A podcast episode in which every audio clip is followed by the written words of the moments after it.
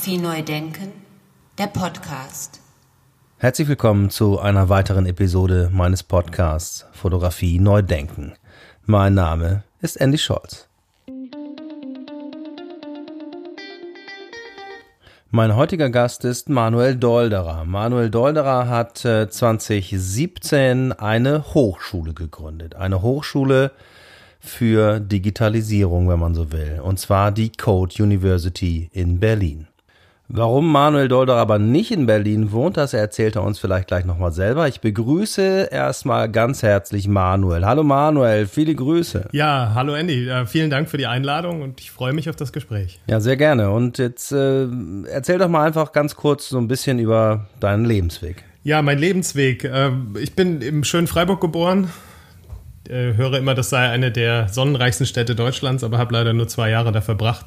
Dann in einem kleinen Dorf im Odenwald aufgewachsen und ähm, habe dann eigentlich nach dem Abitur wollte ich äh, in die größere Welt, sage ich mal so. Damals noch mit der Idee, eigentlich Schauspieler werden zu wollen. Bin dann, bin dann, habe dann in Bochum ein Theaterprojekt entdeckt, an dem ich unbedingt teilnehmen wollte. Bin dann dafür nach Bochum gezogen. Das war 1996 und äh, ja, bin dann lange, lange Zeit im Ruhrgebiet hängen geblieben.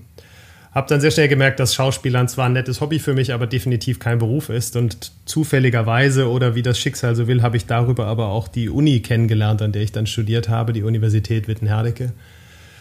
Da habe ich eher so im Ausschlussverfahren am Ende entschieden, Wirtschaftswissenschaften zu studieren, denn ich wusste, dass ich an dieser Uni studieren wollte, aber ich wusste noch nicht genau was und habe dann eher festgestellt, Zahnmedizin ist es nicht, Medizin ist es nicht und so ein paar andere Dinge konnte ich ausschließen. Dann blieb nur noch Wirtschaftswissenschaften übrig. Interessanterweise habe ich mich am Ende aber viel mehr mit allem anderen beschäftigt, am wenigsten eigentlich mit meinem Studienfach. Und insbesondere habe ich mich sehr viel mit der Hochschule selber beschäftigt. Also, was ist eigentlich eine private Hochschule, wie ist die organisiert? Habe mich überall eingemischt, wo man sich einmischen konnte.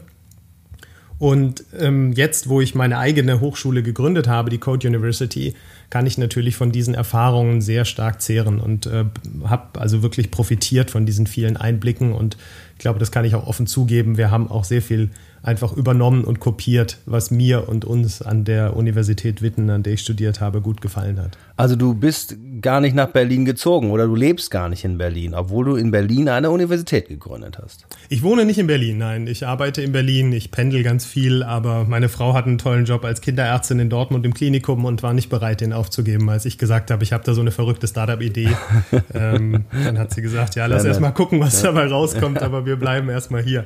Sehr schön, sehr schön. Jetzt ist, liegt mir die Frage auf der Zunge und ich muss sie einfach stellen, weil ich will auch so ein bisschen wissen, was, was deine Meinung dazu ist, weil ich, meine Frau ist ja mit dir zur Schule gegangen im Odenwaldkreis und da bist du auch aufgewachsen. Was haben denn die Leute gesagt, als du ins Ruhrgebiet gezogen bist? Ähm, also erstmal war es für mich äh, sehr interessant festzustellen, dass ich ganz viele Klischees über das Ruhrgebiet im Kopf hatte, die nur, nur zum Teil zutrafen. Also es war viel, viel grüner und viel, viel bunter, als ich mir das vorstellte. Ich hatte natürlich noch so die Kohleidee ne, und alles ist irgendwie grau in grau, was natürlich für manche Teile auch stimmt, aber am Ende ist es ja auch eine unglaublich bunte und unglaublich ähm, grüne Region.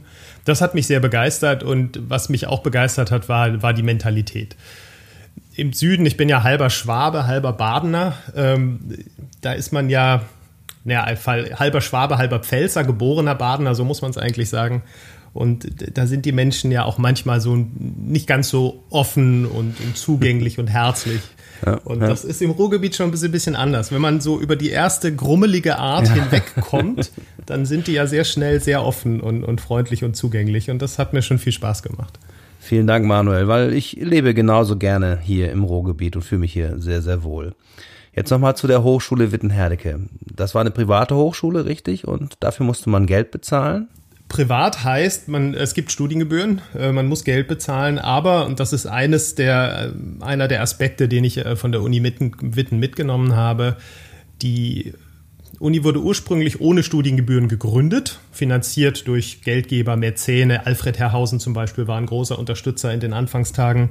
Irgendwann äh, merkte man aber, das Ding wird größer und es kostet viel Geld und es ist nicht so leicht, ständig neue Spender und, und Sponsoren zu finden. Also hat die Uni damals, weil sie ja Medizinstudiengang angeboten hat, ähm, das Land NRW um Unterstützung gebeten. Und das Land NRW hat gesagt, Moment, ihr seid eine private Uni. Wenn wir euch unterstützen, dann müssen die Studierenden aber auch Studiengebühren bezahlen. Also haben sie welche eingeführt. Das hat die Studierenden natürlich auf die Barrikaden gebracht, weil sie gesagt haben, es kann doch nicht sein, dass jetzt plötzlich dein Geldbeutel oder der deiner Eltern darüber entscheidet, ob du hier an dieser Uni studieren darfst oder nicht. Und deswegen haben die Studierenden 1994, 95 einen Verein gegründet, der ein einkommensabhängiges Späterzahlungsmodell entworfen hat.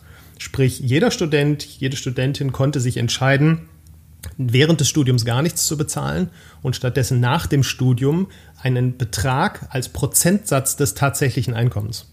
Sprich, man stottert keinen Kredit ab, egal wie es einem finanziell geht, sondern man schuldet immer nur 8, 10, 12 Prozent, je nachdem welchen Vertrag man hatte, von dem tatsächlich realisierten Einkommen. Sprich, in so einer Situation wie jetzt, Corona, wenn man als Selbstständiger kein Einkommen hat, hätte man gar nichts zurückgezahlt für dieses Jahr. Und wenn man natürlich einen guten Job hat und gut verdient, dann zahlt man einen Prozentsatz von einem entsprechend hohen Einkommen. Und das hat mir die Chance gegeben, an dieser Uni zu studieren, sonst hätte ich es mir nicht leisten können. Sprich, ich habe damals einen Vertrag abgeschlossen, acht Jahre, acht Prozent hieß das und habe dann brav nach meinem Abschluss, als ich angefangen habe, Geld zu verdienen, dann auch eben acht Jahre lang meinen Anteil am Einkommen zurückbezahlt. Und das Ganze funktioniert als umgekehrter Generationenvertrag, weil natürlich meine Rückzahlungen dann wieder die nächste Generation von Studierenden vorfinanzieren und der Verein selber die Studiengebühren direkt an die Universität bezahlt. Das heißt, die Uni hat das Geld sofort und der Verein, der bis heute in studentischen Händen ist, wickelt das komplette Zahlungsmodell mit den Studierenden ab. Wow, das heißt, äh, als Student ist man dann auch sozusagen in der Selbstverwaltung tätig und, und, und lernt diese ganzen Dinge und die ganzen Zusammenhänge und, und arbeitet ja quasi für seine eigene Hochschule, wenn man so will. Ja, das war, ich war selber zwei Jahre Vorstand dieses Vereins und das war eine sehr, sehr lehrreiche Zeit, weil man natürlich in einer unglaublichen Verantwortung war gegenüber denen, denen man das Studium finanziert hat, gegenüber denen, die zurückgezahlt haben und natürlich auch gegenüber der Uni, denn wir waren damals einer der wichtigsten Geldgeber der Uni, wenn man so möchte, weil wir eben die kompletten Studiengebühren abgewickelt haben. Also da kann man von einem absolut demokratischen System sprechen, oder? Ja, insbesondere weil der Verein, alle Studierenden waren qua, ähm, qua Status Mitglieder dieses Vereins. Das heißt, die Studierenden haben dieses Finanzierungsmodell quasi selbst verwaltet. Es hört sich so ein bisschen an wie die Blaupause für deine eigene Hochschule. Erzähl mal so ein bisschen von diesem Weg. Na, die Idee ist tatsächlich entstanden, zumindest in meinem Hinterkopf, ähm, durch mein eigenes Studium und dadurch, dass ich mich sehr intensiv mit der Uni Witten als Hochschule auseinandergesetzt habe. Also ich habe da nicht nur studiert, sondern ich habe mich überall eingemischt, wo ich mich einmischen konnte. Im Fakultätsrat als studentischer Vertreter, im Senat, in irgendwelchen Strategiekommissionen. Ich habe damals die Umstellung der Diplomstudiengänge auf Bachelor und Master mitbegleitet. Ich habe die ähm, aus dem damaligen Studium Fundamentale, was so eine Art Querschnittsfunktion für die anderen Studiengänge hatte, ähm, wurde ein eigener Studiengang, eigener BA-Studiengang. Diese ganze Gründung und Entstehungsgeschichte der Studiengänge habe ich mitbegleitet. Und am Ende habe ich sogar Geld gesammelt in einer der vielen Finanzkrisen der Uni bei den Alumni, bei den ehemaligen. Und wir haben dann für damals, ich glaube, insgesamt 1,3 Millionen Euro Anteile an der Universität, an der Trägergesellschaft gekauft. Und ich war dann als Vertreter ähm, in der Gesellschafterversammlung der, der Universität vertreten. Habe also wirklich alle Perspektiven mitgenommen, die man an der Uni haben kann, abgesehen vom, vom vielleicht vom Professor sein. Und das hat meine Idee, was man eigentlich als private Hochschule tun kann und wie viel Gestaltungsspielraum es da gibt, äh, einfach ja, gefüttert und, und sehr beflügelt. Dann kamen ähm, einige Zwischenstationen und ich bin dann über ähm, verschiedene Wege bei der Ernst Klett AG gelandet in Stuttgart, die mir dann den Auftrag gegeben haben, für sie und mit ihnen eine private Hochschule zu gründen. Das war noch nicht die Code University, das war damals die Praxishochschule. Äh, da ging es um, um, Gesundheitsberufe und äh, schon da habe ich gesagt, wenn wir sowas machen, dann bitte mit einem innovativen, problembasierten Lernkonzept. Haben das damals in Köln gegründet, 2012, 2013. Und dort war ich dann eben drei Jahre als ähm, Geschäftsführer und, und Kanzler verantwortlich, vor allem für den administrativen Teil. Und in der Zeit habe ich Thomas Bachem kennengelernt. Thomas Bachem ist ein junger Internetunternehmer, der im Grunde seit er selber Abi gemacht hatte und jemand war, der sich selber Coden beigebracht hat, Webseiten designt hat und sich selber eigentlich als, als Entwickler und, und Coder verstanden hat, frustriert war von dem Angebot der staatlichen Hochschulen. Denn irgendwie war sein Impuls, naja, ich interessiere mich für Computer, ich kann programmieren, habe mir vieles selber beigebracht, also studiere ich jetzt Informatik. Dann hat er sich Informatikstudiengänge angeschaut und hat festgestellt, das hat mit mir überhaupt nichts zu tun Das ist jede Menge Theorie, jede Menge Mathematik, höhere Mathematik, komplexe Modelle, nichts anwendungsorientiertes. Jetzt muss man sagen, das war vor, vor über zehn Jahren. In der Zeit hat sich natürlich auch was gewandelt, aber seither hat ihn eigentlich die Frage beschäftigt, warum gibt es diese Art von Hochschule oder diese Art von Studiengang nicht, den ich mir selber wünschen würde und ich weiß ja, dass ich nicht alleine bin. Dann hat er mehrere Startups gegründet, auch recht erfolgreich und ähm, in der Zeit 2012, 2013 habe ich ihn kennengelernt. Und als er hörte, dass ich eine Hochschule gerade aufbaue, für Klett damals, hat er gesagt, Mensch, endlich treffe ich mal jemanden, der das macht, denn ich habe den Gedanken schon seit Ewigkeiten im Kopf. So haben wir jetzt kennengelernt, sind dann in Kontakt geblieben und 2015 war dann für mich ein guter Zeitpunkt, ähm, bei der, bei der Praxishochschule auszusteigen. Und er kam dann auf mich zu und sagte, hey, ich gehe jetzt diese neue Idee meiner eigenen Hochschule an, bist du dabei? Und so ist, das war der Gründungsimpuls der Code University. Was waren die Fachbereiche, die bei der Gründung für euch wichtig waren? Das war für ihn völlig klar. Bei ihm sollte es um digitale Produktentwicklung gehen, um, um Interaction Design, um Product Management, um Software Engineering. Und für mich war es tatsächlich zweitrangig. Was mich interessiert hat, war vorrangig das Lernkonzept. Deswegen haben wir uns auch so gut ergänzt hat sich herausgestellt, dass, die, dass der Fokus auf digitale Technologien, ähm, digitale Produktentwicklung ein sehr dankbarer ist, weil natürlich der Fachkräftemangel ähm, dafür sorgt, dass wir sehr viel Aufmerksamkeit bekommen haben für das Projekt, nicht nur aus der Industrie, sondern auch aus der Politik, sehr viel Unterstützer und wir gar nicht lange erklären mussten, warum es sinnvoll ist, so eine Hochschule zu gründen. Das wäre wahrscheinlich in anderen Bereichen schwieriger gewesen. Aber das äh, für mich war von Anfang an klar, ich möchte radikal anders über Lernen an der Hochschule nachdenken und nicht notwendigerweise jetzt darüber, ist das das richtige Fach oder ist das Fach ein anderes. Und das hat sich auch e-, eher noch verstärkt. Also nun setze ich mich ja seit vielen Jahren schon sehr intensiv mit der Frage auseinander, wie sieht gelungene Hochschulbildung aus.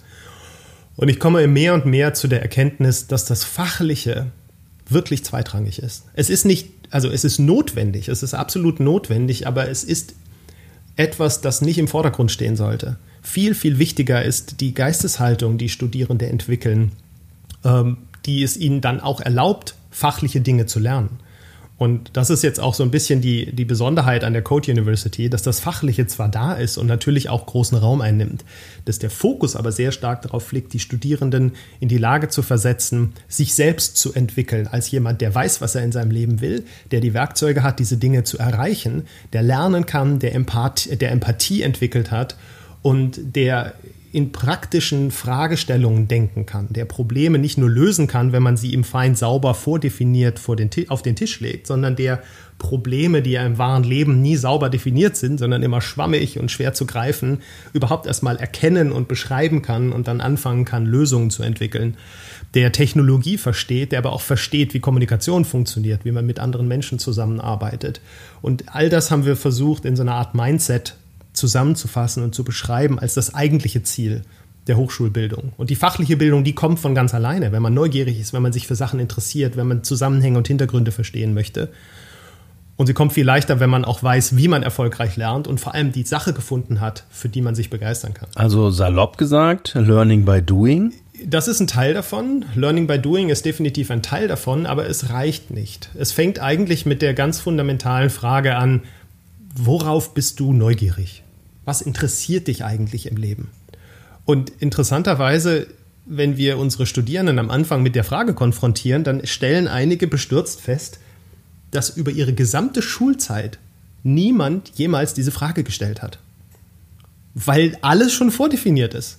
Ja, montags um 8 ist Mathe, und dann kommt Bio und dann kommt Physik oder was auch immer. Keine Sau interessiert sich dafür, was dich als Schüler, als Schülerin gerade interessiert. Und das versuchen wir eben umzudrehen, weil wir sagen, wir wollen dir nichts beibringen, dass du nur lernst, weil du eine Klausur bestehen und am Ende einen Abschluss haben möchtest, sondern wir wollen dir helfen, herauszufinden, was dich wirklich interessiert, dich neugierig machen, dich herausfordern, aber der Lernimpuls, der soll von den Studierenden selber kommen. Und dann unterstützen wir sie vielfältigst mit allem, was wir können, äh, dabei dann erfolgreich zu lernen und sich erfolgreich weiterzuentwickeln. Aber wir nehmen ihnen nicht diese Entscheidung ab, was sie und warum sie vor allem die Dinge lernen wollen. Sehr schön, sehr schön. Und dann habt ihr in Berlin gemeinsam die Hochschule gegründet. Das war ein längerer Prozess. Äh, Tom wohnte zu der Zeit in Köln, ich in, in, in Witten. Das heißt, und der dritte Jonathan, ähm, der mit uns gegründet hat, auch in Witten. Der hatte mit mir zuvor auch die Praxishochschule aufgebaut. Deswegen waren wir schon ein ganz gutes Team.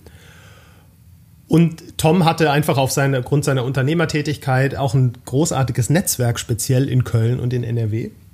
Und die NRW-Politik hat auch ganz klar gesagt, wir wollen euch in NRW haben und wir unterstützen euch.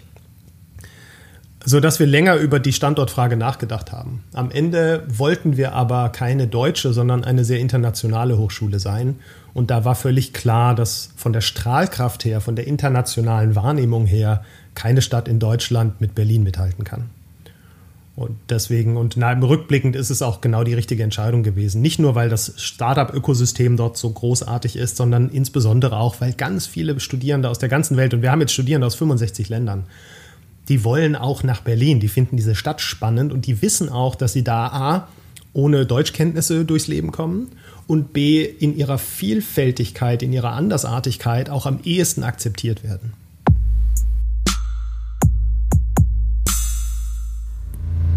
Fotografie neu denken, der Podcast. Ja, sehr, sehr spannende Sache. Vielen Dank, Manuel. Jetzt äh, machen wir mal so den Sprung in die Fotografie. Wie findet denn dann das fotografische Bild und die Fotografie in eurer Hochschule statt? Das interessiert mich natürlich jetzt besonders. Fotografie findet statt, ähm, ganz klar erstmal als Thema, das unsere Studierenden interessiert.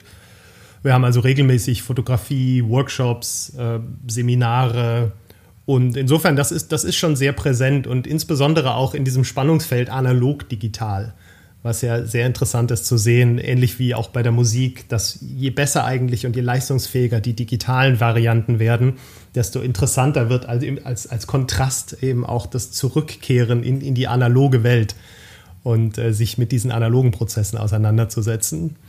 Ähm, und, das findet alles statt. Also Interaction Design als Studiengang ist ja eine interessante Mischung aus eben Technologie, aber eben auch Design und äh, hat eine riesen Bandbreite. Also da geht es ja von Mensch-Maschine-Interaktion, also wie, wie interagieren wir eigentlich mit Technologie, was sind die Schnittstellen, wie sehen die aus, äh, wie befähigen wir Menschen mit komplexer Technologie überhaupt umzugehen. Ähm, bis hin zu Designaspekten, also wie gestalten wir eigentlich Objekte, was sind Gestaltprinzipien für, für digitale Produkte, äh, die aber auch ja großteils eine Hardware-Komponente haben, die also auch physische Produkte sind. Ähm, da, ist, da ist alles dabei und dieses Gestalterische, das hat natürlich auch viel mit, mit, mit Übung, mit Ausprobieren zu tun und da ist die Fotografie für die Art, wie sehe ich, aber auch wie, wie verarbeite ich, wie denke ich über Wahrnehmung nach, ein, ein ganz wichtiger Aspekt. Ähm, wie gehen dann die Studierenden äh, raus? Womit? Und habt ihr schon den ersten Jahrgang durch, sozusagen? Jein. Also die, die, diese Freiheitlichkeit des ganzen Ansatzes führt dazu, dass wir nicht in Jahrgängen oder Kohorten denken, weil am Ende die Studierenden ihr Studium sehr individuell gestalten. Dazu gehört auch die Geschwindigkeit, mit der sie studieren und die Zeit, die sie am Ende bei uns verbringen. Wir haben tatsächlich die ersten Absolventen, ich glaube jetzt fünf oder sechs, und im Laufe des Jahres, äh, beziehungsweise im Laufe des, äh, des Semesters werden sicherlich noch einige dazukommen. Aber wir merken auch, dass Studierende sich Zeit lassen und äh, insbesondere bei uns kann man das sehr gut verstehen. Also zum einen hat der erste Jahrgang, das muss man ganz offen zugeben, keine fertige Hochschule vorgefunden, sondern ähm, musste an ganz vielen Stellen einfach noch mit anpacken und Sachen mitentwickeln, was ja von Anfang an auch unsere Idee war, dass die Studierenden das als ihre eigene Hochschule begreifen und sie mitentwickeln. Das heißt, für den ersten Jahrgang, der 2017 angefangen hat, ist es sehr verständlich, dass die auch ein bisschen länger brauchen und das dürfen sie auch. Es gibt auch in den Studienverträgen keine zeitliche Beschränkung oder die müssen nicht pro Monat oder pro Semester bezahlen. Ähm, und natürlich führt Corona jetzt auch dazu, dass ganz offiziell das letzte Semester ja als ein Nicht-Semester erklärt wurde, sprich Prüfungen, also durchgefallene Prüfungen zählen nicht, das zählt nicht für die Regelstudienzeit und äh, höchstwahrscheinlich wird das für das jetzt laufende Semester, jetzt angelaufene Semester auch der Fall sein. Ähm, so dass wir tatsächlich erst eine Handvoll Absolventinnen, nein, Absolventen haben, noch keine Absolventin, wenn ich es richtig weiß. Aber am Ende gehen die, glaube ich, und das merken wir auch jetzt schon in den Gesprächen, ähm, sehr unterschiedliche Wege. Also wir haben sicherlich einige Studierende, die sagen, hey, danach möchte ich einen Master machen, vielleicht auch im Ausland. Ähm, wir haben viele, die im Grunde jetzt schon einen Job haben ähm, und da einen fließenden Übergang hinkriegen werden. Und wir haben auch ganz viele Studierende, die unternehmerisch denken. Also wir haben unseren eigenen Inkubator in der Hochschule und jetzt schon 14 oder 15 Ausgründungen, also Startups, die aus der Code heraus entstanden sind. Und das wird sicherlich auch noch, ähm, auch noch mehr werden in den, nächsten, in den nächsten Monaten und Jahren. Und wir haben eine ganze Reihe von Unternehmenspartnern, die nicht, also nicht zuletzt deswegen mit uns kooperieren, weil sie natürlich darauf hoffen, am Ende den einen oder anderen Absolventen oder die eine oder andere Absolventin für sich gewinnen zu können. Aber da sind unsere Studierenden eben sehr, sehr vielfältig. Und ich bin sehr gespannt. Also bin sehr gespannt darauf, in ein paar Jahren mal zurückzublicken und dann zu sehen, wo die alle gelandet sind, wie die alle ihr weiteres Leben gestaltet haben. Ich meine, es ist natürlich eine luxuriöse Situation. Du kannst dir, wenn du irgendetwas in dem Bereich studiert hast, heute deinen Job aussuchen. Insofern haben die kaum, also ich kenne niemanden in der Code, der Angst hat, hinterher keinen Job zu finden oder so. Ganz im Gegenteil. Es ist eher so ein bisschen manchmal die Überforderung mit der, mit der Vielfalt an Möglichkeiten, die man jetzt hat. Sehr schön, sehr schön. Das heißt, da gibt's dann überhaupt keine Probleme sozusagen. Äh, welche Gedanken hast du denn dazu? Zum Beispiel, wir sprechen jetzt ja auch so ein bisschen über alternative Lernkonzepte. Das hast du ja auch so schön beschrieben. Welche Gedanken hast du dann dazu, wie das in der Schule eigentlich ist? Du hast ja auch selber Kinder und ich auch und so weiter, wie die denn eigentlich da äh, herangeführt werden an die Digitalisierung? Also Gedanken habe ich dazu ganz viele. Aber man muss auch sagen, dass ich vor der, der Aufgabe, eine Schule zu gründen, noch mal deutlich mehr Respekt hätte als vor der Aufgabe einer Hochschule.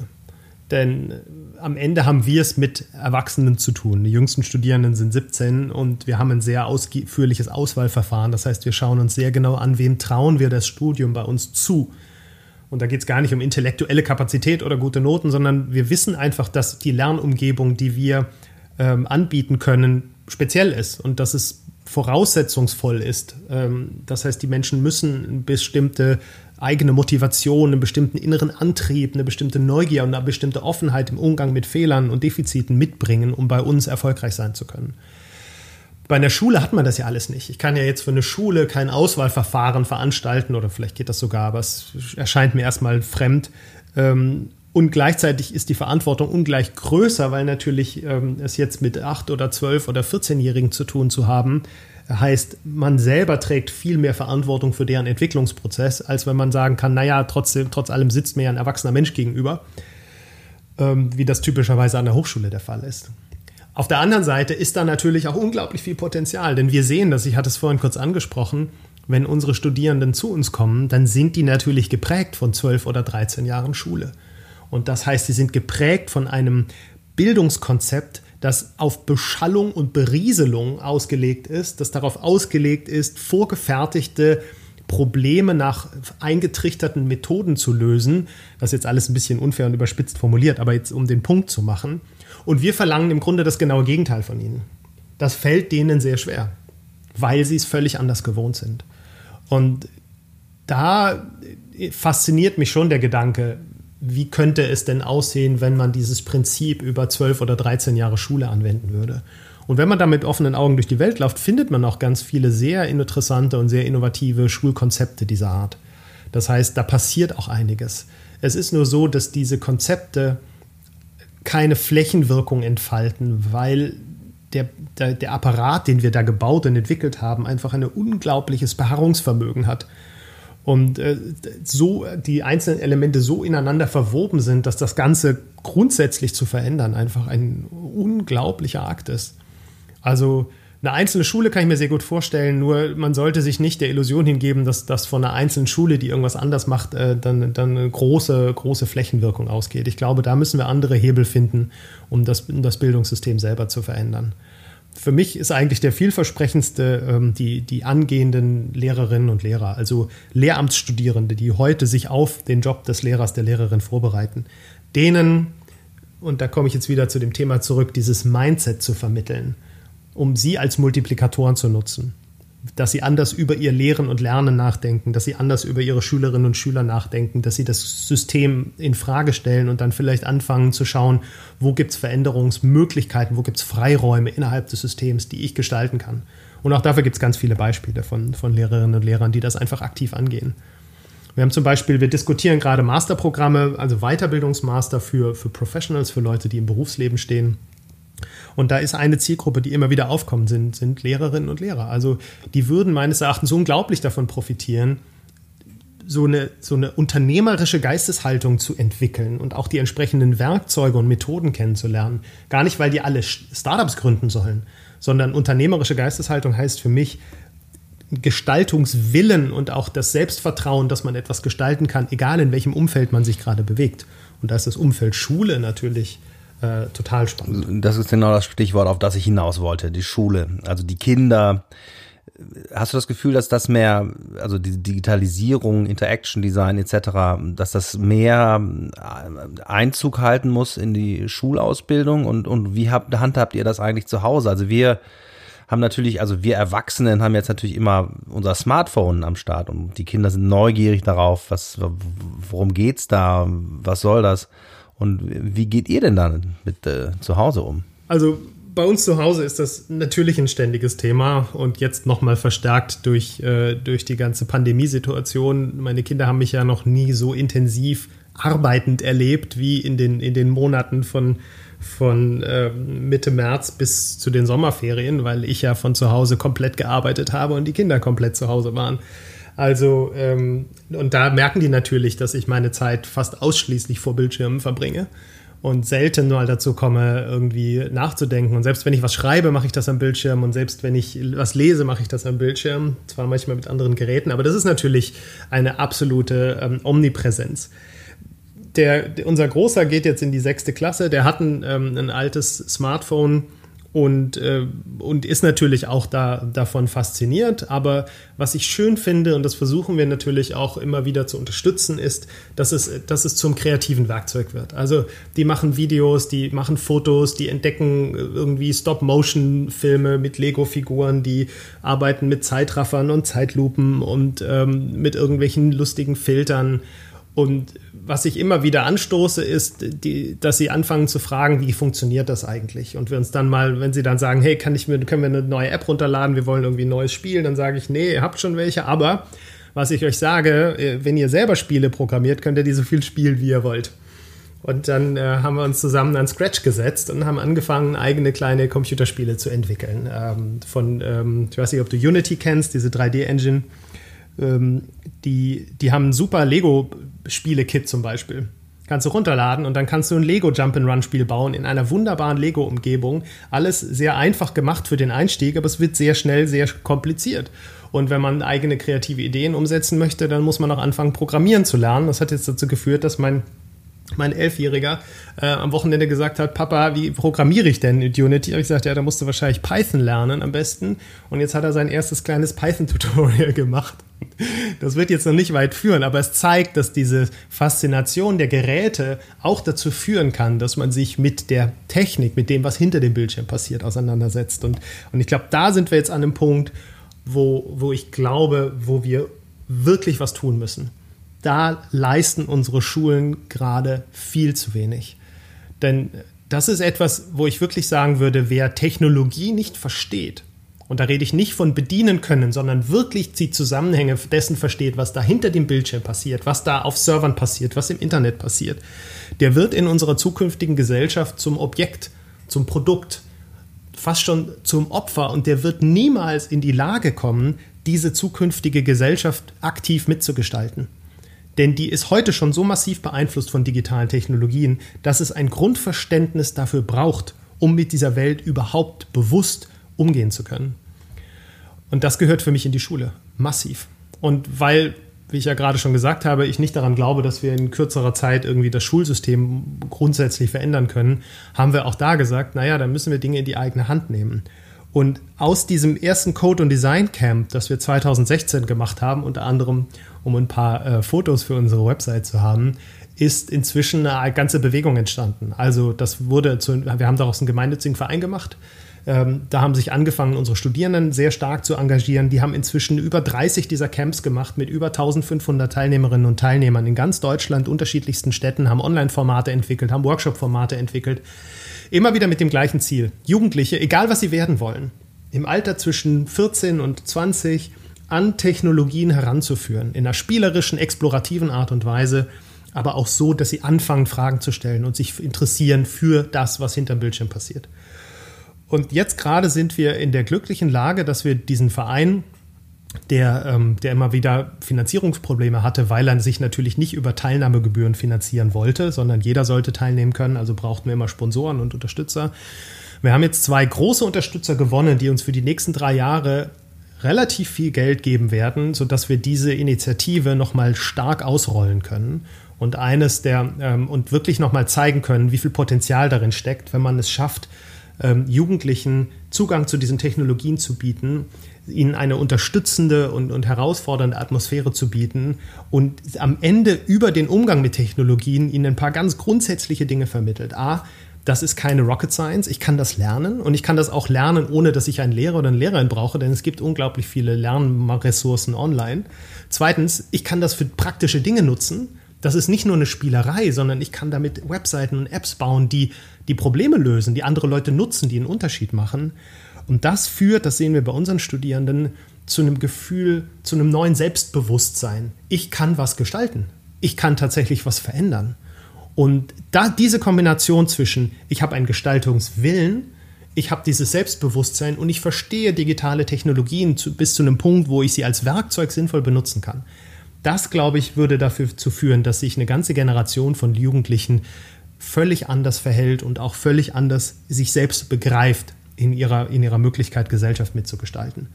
Und da werden wir in den nächsten drei Jahren mit dieser Code Design Initiative versuchen, mal ein Beispiel dafür zu sein, wie das gelingen kann, ohne dass wir darauf warten, dass die Schulen sich verändern. Absolut. Also nicht äh, darauf warten, dass das äh, System sich ändert, sondern ähm, ein neues erfinden oder eine, eine neue Möglichkeit aufzeigen. Ja, also drumherum, es, es zu ergänzen, zu schauen, was man, also im besten Sinne unternehmerisch zu denken. Ähm, natürlich kann ich mich ständig über die Schulpolitik aufregen und beschweren, aber am Ende ist ja die Frage, was, kann, was können wir denn tun? Also was können wir tatsächlich tun? Und ich glaube, dann einfach zu tun und zu schauen, ähm, ob man Mitstreiter findet, ob man Unterstützer findet und ob andere dann aufmerksam werden, ist im Zweifel der beste Weg, um etwas tatsächlich zu verändern. Wunderbares Schlusswort. Vielen Dank, Manuel. Und ähm, genau das ist ja auch die Idee von meinem Podcast hier. Und deswegen möchte ich dich jetzt bitten, sag doch einfach mal, was du noch äh, abschließend unseren Hörern mit auf den Weg geben möchtest. Das Einzige, was, was, was mir jetzt gerade, was mich gerade noch beschäftigt, ist, ähm, ich weiß nicht, ob es die Code Design Initiative quasi am Ende reinschafft, aber äh, falls ja, dann äh, würde ich die Gelegenheit gerne nutzen, um nochmal einen Aufruf zu starten, gerade jetzt an, an Menschen im Ruhrgebiet. Äh, wir, brauchen, wir brauchen Unterstützer, wir brauchen ehrenamtliche Coaches, wir brauchen äh, Mentoren, wir brauchen Menschen, die uns helfen, insbesondere mit chancenbenachteiligten Jugendlichen da zu arbeiten und denen ähm, all diese Möglichkeiten zu bieten. Wir haben eine finanzielle Unterstützung, wir haben auch ein Konzept, aber am Ende brauchen wir auch ein Netzwerk von Partnern, von Schulen, von sozialen Initiativen, von Sportvereinen, alle die, die uns helfen können, an diese Zielgruppe ranzukommen und dann diesen Jugendlichen äh, den Spaß zu vermitteln und am Ende auch neue berufliche Perspektiven zu vermitteln. Also wer das hört und ähm, Interesse daran hat, mehr darüber zu lernen, der ähm, ist natürlich herzlich eingeladen, auf mich zuzukommen. Wunderbar, vielen Dank, Manuel. Das äh, gebe ich gerne so weiter und äh, werde auch in den Show Notes und in den Episoden Show Notes nochmal auf die Webseiten hinweisen.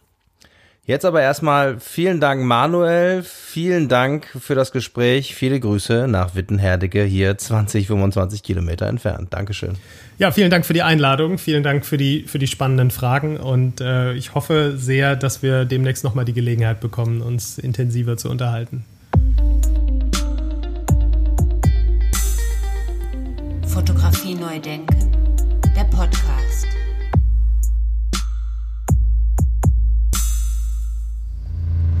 Ja, vielen Dank, Manuel. Da komme ich gerne drauf zurück. Und wer mehr über die Code University in Berlin wissen möchte, der kann das tun unter www.code.berlin.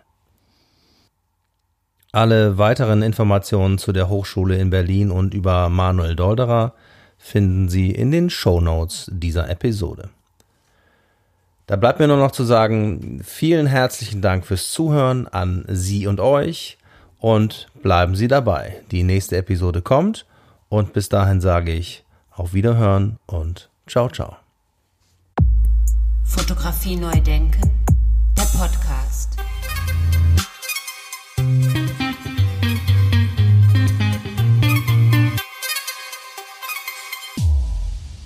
Eine Produktion von Studio Andy Scholz 2020.